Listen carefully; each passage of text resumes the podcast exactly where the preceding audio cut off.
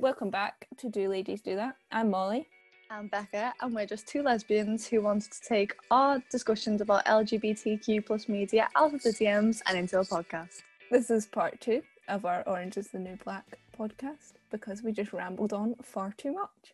Next, we have the junkie philosopher, Nikki Nichols. Nikki, Her mother hated her from the get go. Why would you call your daughter Nicola Nichols?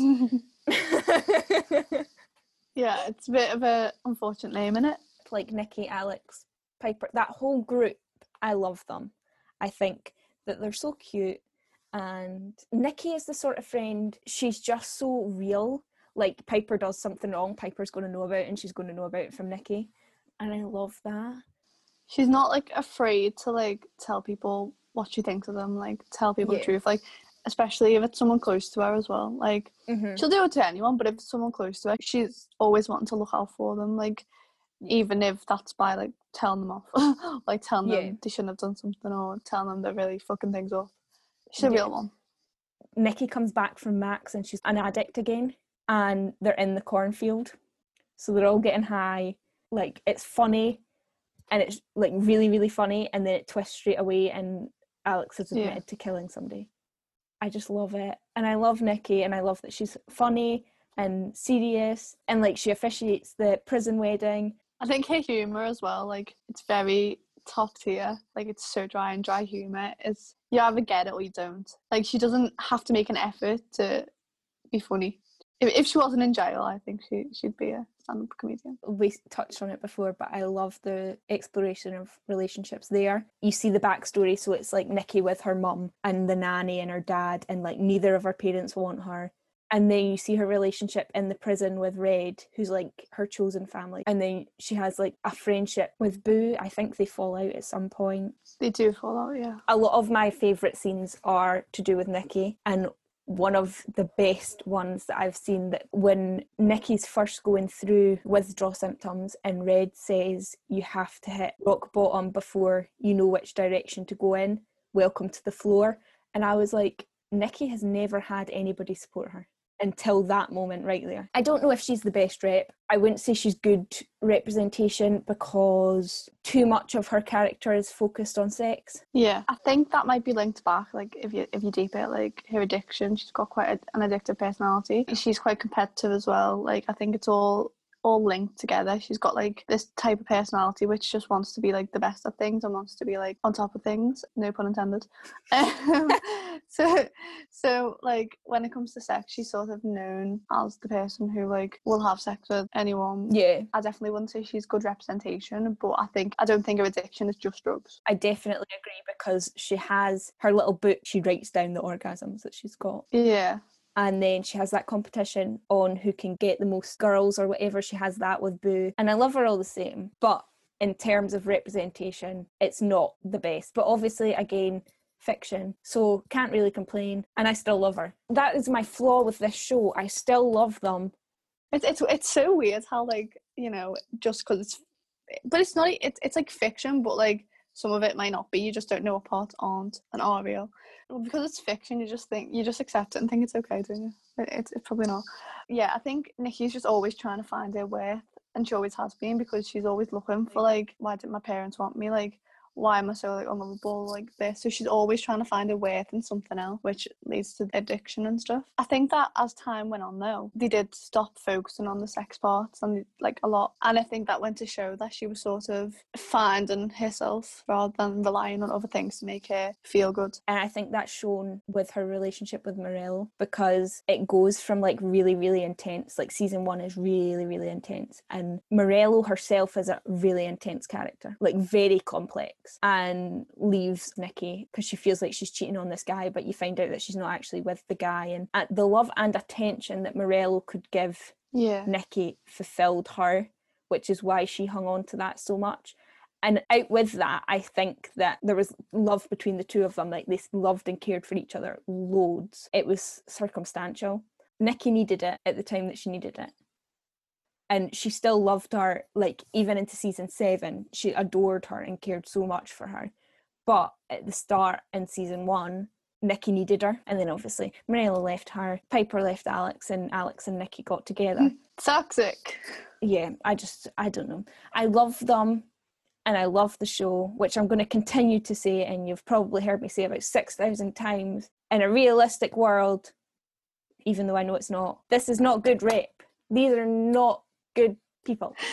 I think with Morello, what's hard is that, I mean, alongside a lot of other characters, they're like mental health conditions, like they're not disclosed because the prison, it's very informal and very like the prison guards aren't bothered. They'll call them anything they want. Like other people will say whatever they want. Yeah. They'll just call them crazy. And it's like, because there's no, you can't really completely understand why the characters are like this. So with Morello, she's like the most complex character for me. Like you just don't know what it's about. Yeah, you don't know why. She was so obsessed with her like ex that she like pretended she was with him for a long time. I really wanted things to end well for her, but realistically obviously it just wasn't going to go that way and i think spoiler alert in in the last season i really don't know where she'll be right now because of losing the baby it's like how that's going to affect it on top of everything that's already affected her. It's hard to see the light for her. I really like Morello though. She had, I mean, she has a soft spot in my heart, but she's one of those characters that I could just sort of be like, okay, cool. I think the focus went off her quite a lot. Yeah. In terms of who I connect with character wise, she's not one of them. I didn't have as much of a like need or like obviously I wanted to know about her story, but I didn't need to know about her story because I didn't feel that connection to her character. I did sort of I didn't relate to her, but like I sort of felt sorry for her like all the time. Like she had this like place in my heart. Yeah. See, I didn't and I think that's where I went wrong with that character. I might do a rewatch and then I might change my mind. She probably said something to like Nikki that just really annoyed. Like see if I love a character, if somebody does them dirty, I'm like, no. Never again. So it's probably been something like that. So a big hetero hello to you. That is one of the funniest lines in the show. I think it's so funny. I didn't like Boo in season one. The situation with the dog and the screwdriver. We don't talk about the screwdriver. Really, I've put, never looked at a screwdriver the same again. they really put me off. Yeah. But she's like your typical butch. And then I don't know when we see her backstory. Gain relationship with her parents. I love LGBT storylines that cover relationship with parents. And I want to see a good one, and I've not yet. There's always somebody who has a problem with it. but when Boo says something about her entire life, she's had to hide who she is, and then finishes it with, I refuse to be invisible, and walks away.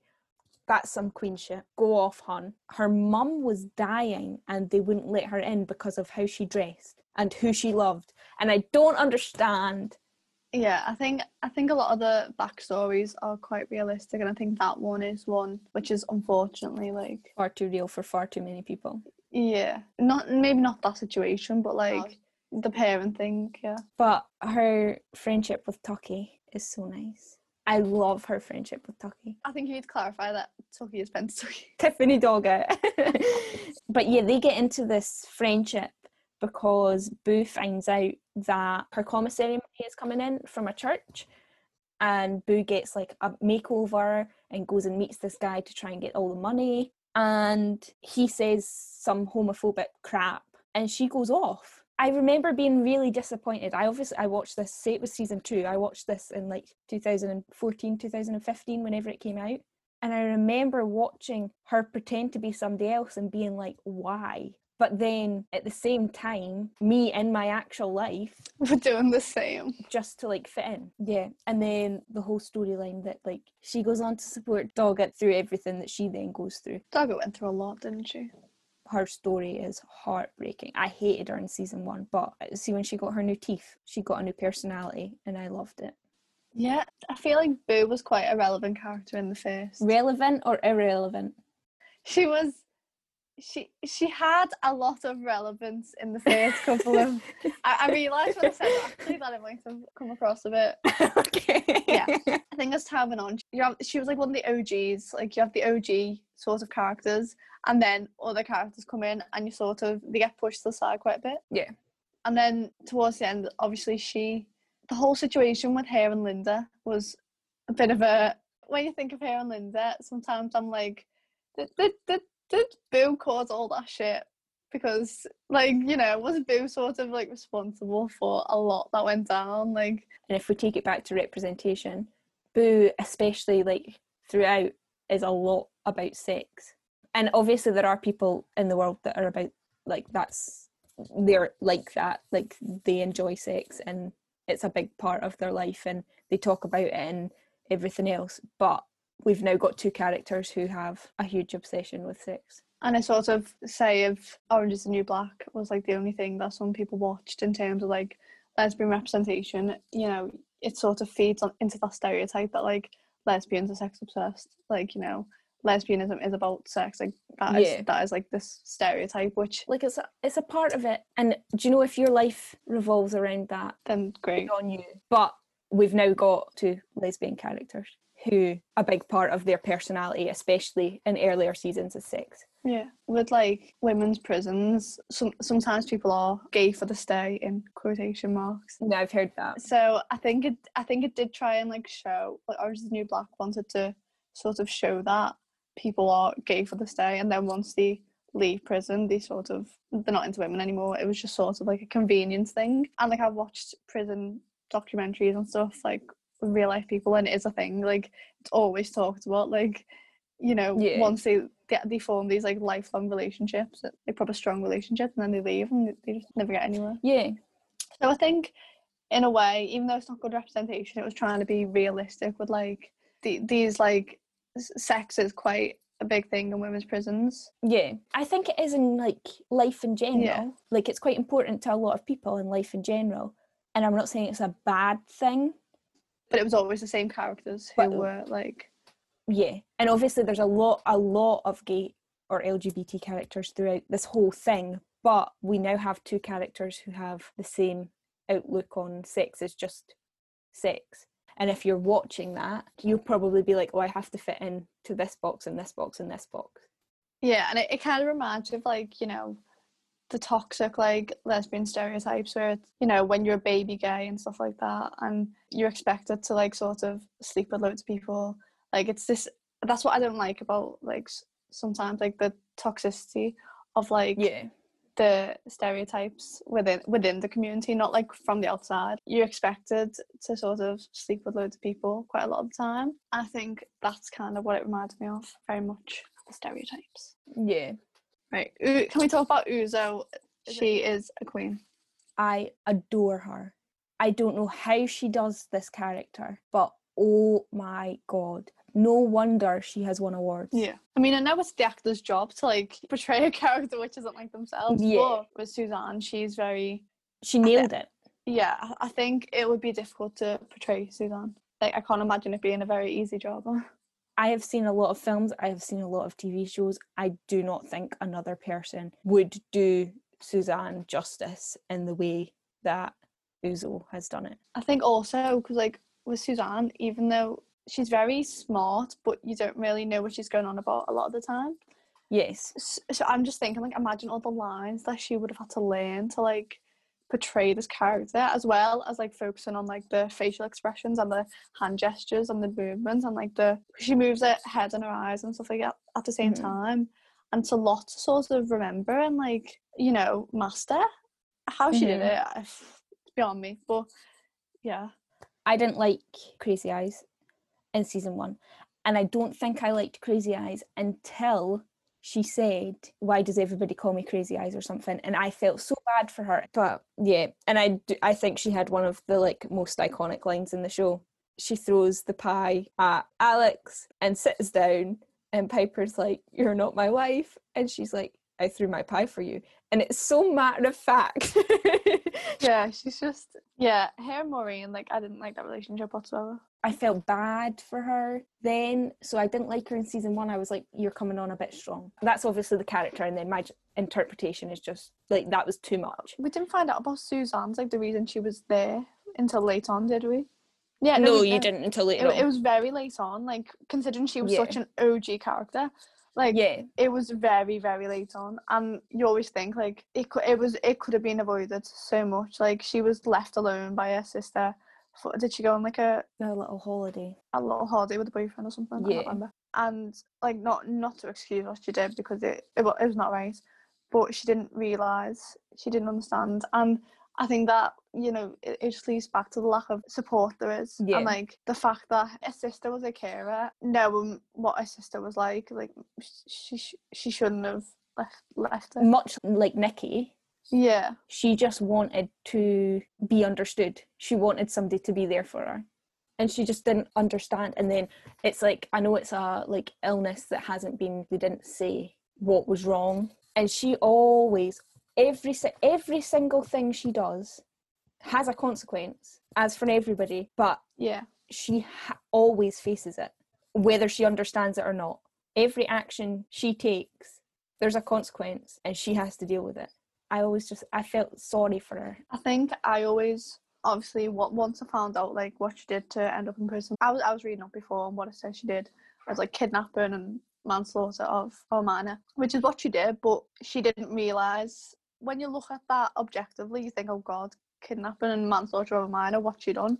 But then when you watch what happened, she was trying to find a friend because she was lonely, and she, from what I gathered, her mental age is significantly lower than her actual age. So she was looking for a friend, and I just, I just wish she'd gotten, she was able to get the support that like she needed. Like, and it's, but it's so realistic. Like, there's probably so many people in the system who have been through something like that. Like, if they had support, if the government and stuff Yeah. like provided the adequate support, like so many things would have been avoided. So many families Mhm. would be wouldn't be affected by things. And it's like, It "Ugh." frustrates me. she was like the prison Wattpad, wasn't she? Yeah, like that's true Like, fan fiction written yeah. out and going round. but again, fitting into the lesbian stereotype, she's quite obsessive at the start. I think if we just focus on the start, because obviously later we understand a reason behind it, but if you just focus on the very start, Yeah. Was was Maureen her only? I think Maureen was her only like relationship. I think so. Yeah, I think with Maureen, she had her own issues going on as well, Yeah, and the two, like, it, I think it was more than toxic. Like, it was just like they shouldn't have been together. yeah. As I was saying, sticks in the trope that they're toxic and obsessive. So then I've got Sophia Burset, who's played by Laverne Cox, who again I love. That was the first trans rep I'd ever seen ever. I think the same for me as well. my best friend at school was trans, and I had never seen another trans person. When they came out to me, I did like my own research, but I still hadn't seen it anywhere in the media. Uh, I'm trying to think of a scene. No, and if you think about it, we were what from for the, the age of thirteen or fourteen, like, and that's our first sort of time seeing someone who's trans in the in the mainstream media. It's crazy to think that. you know, there's probably other things that we could have watched that had representation, but you know, none that was really marketed at the time. Yeah. Again, for the show, there was a lot of heightened scenes. I think it must have been a very difficult role to play. What I love about the show as well is that they have people who are lesbians who play lesbians, people who are tra- who play trans characters. When you think that, you're like, yes, that's great, but then at the same time, they must struggle at some point because of like the sort of like maybe traumatic things that they have to film, which they might have gone through in their lives, or how that might like trigger them. I, I was reading up on Sophia like a character before and how Laverne for like the the the, the scenes her backstory Yeah. she was going to play like in the end it ended up being a twin brother who who played Marcus. You've got to think of the mental health behind like you know some of these scenes because they are very triggering they're, they're quite tough and intense. Even though they're not real for the actors and actresses it's like in a sense they're so connected to this character and like mixed with their personal lives. It, mu- it must affect them in some ways Yeah. The only other thing that I've got, she has an intense pride and she's really realistic. So there's some point where I think she's talking to Morello, but I could be completely wrong, where she's like, humans aren't supposed to live like this. Sophia's been hurt quite a bit because her son's handed her in, but she still continues to try to be positive and like even the way that she deals with the transphobia in the prison so like morello's getting her hair cut says something that's transphobic. And sophia's just like are you really going to say that when i've got a fistful of your hair in my hand? She's not horrible about it but she's like you've annoyed me and you know that you've annoyed her and then she comes up with this plan that doesn't go the way that she thought it was going to go and that causes tension. So you've got the boycott which obviously doesn't end well. She ends up in i think i think she actually ends up in psych for that Yeah. um, which really impacts her mental health. But then you see her in season seven while she's out of prison and piper's out of prison and she's like i've done my time. I'm looking forward to the future now. And i think that's so comforting to see somebody go through all that and still have a positive outlook. I can't really talk on rep for that because I'd say it's good rep, but I'm not a trans person.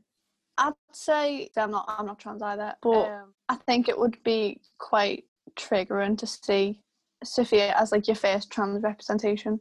Obviously, because all the transphobia and everything that she goes through. I, I think the realistic part is that you know in prisons you don't think of people being very nice to you, especially if you're different, like in some way, and whether that that sexuality, gender identity, you know, like you, you, I think you can expect that not everyone's going to be nice to you. Like it's it's not. It, it is going to be a quite a toxic environment. And I'm actually sure that Sophia is based off of a true person in Piper Kerman's book. So now we have my favourite, Poussey Washington. I, I think Poussey was just like a breath of fresh air. I think she was like one of the most relatable, although I don't know if that's the right word. I think there was a lot of realistic parts to her story. I think that there's a lot of people who face trauma and then try to cope with it and don't cope with it in the right way, especially in the LGBT community. And we see a lot of stories this rubbish thing happened, we coped with it quite badly. We've found our happiness, so for Poussey, that was so so. Yeah. And then the story ends. I wouldn't say that that storyline's a bury the gays trope though. Yeah, I wouldn't say it's bury the gays. It was more a real life issue. yeah, it brought attention to injustice. It was based on a true death. It was based on um, Eric Garner in 2014 in custody at the hands of a guard. It really, I had no idea that those sorts of things were going on until I watched that. I was so closed off from that world. I think it's a global thing and they tried to keep it under wraps. That really opened my eyes, and I did loads of research into prison injustice and things like that and then obviously it's come up again this year. Yeah, I think death was like I don't want to say warranted because I love Poussey like as a character, but to sort of represent a story of like someone like who unfortunately like tragically passed away under like the rule of god.